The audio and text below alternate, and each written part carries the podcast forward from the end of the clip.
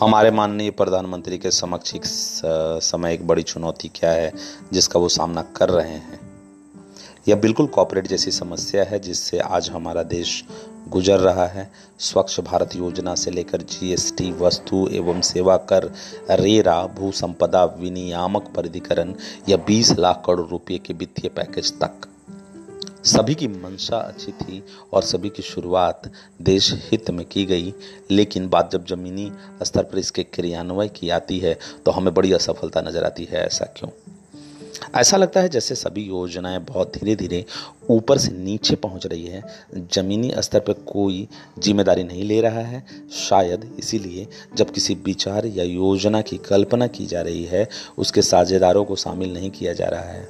उनके क्रियान्वय में आने वाले व्यवधानों की चर्चा नहीं हो रही है।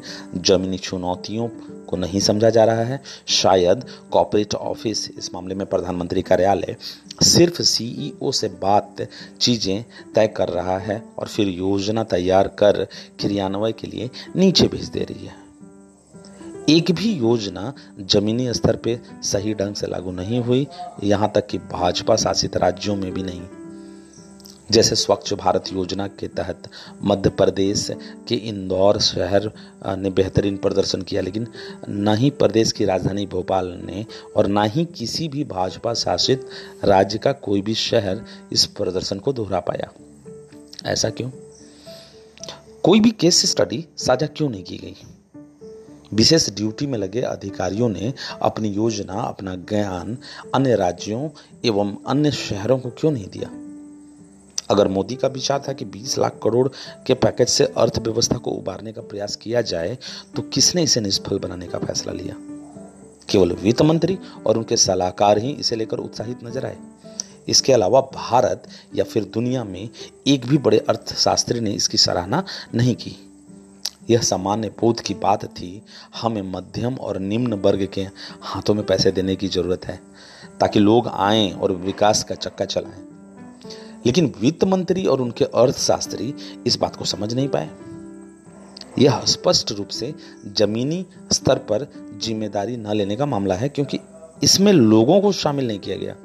जैसा कि किसी कॉपरेट में भी होता है, जहाँ संबंधित लोगों से चर्चा किए बिना, उनकी भौगोलिक स्थिति समझे बिना योजना बना दी जाती है।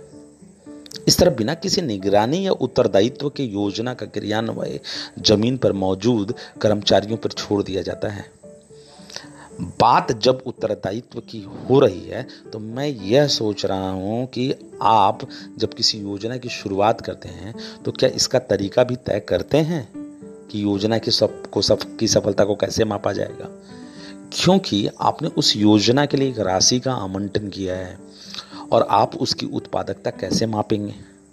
किसी भी प्राइवेट कंपनी में एक सीईओ अपना मोल या योग्यता छः साल में साबित ना कर पाए तो उसे और कितना वक्त दिया जाता है? क्या यह सीईओ के प्रबंधन की शैली है या ब्यूरोक्रेसी को संभालने में अनुभव की कमी? या आखिर क्यों मोदी के सारे मंत्री और नौकरशाह मोदी की वह करने में मदद नहीं कर पा रहे हैं, नहीं कर रहे हैं जिसे वो क्रियान्वित करना चाहते हैं? सुर्खियों से आगे में मोदी के विचारों की असफलता के पीछे आखिर दोषी कौन है? चिंतन करें।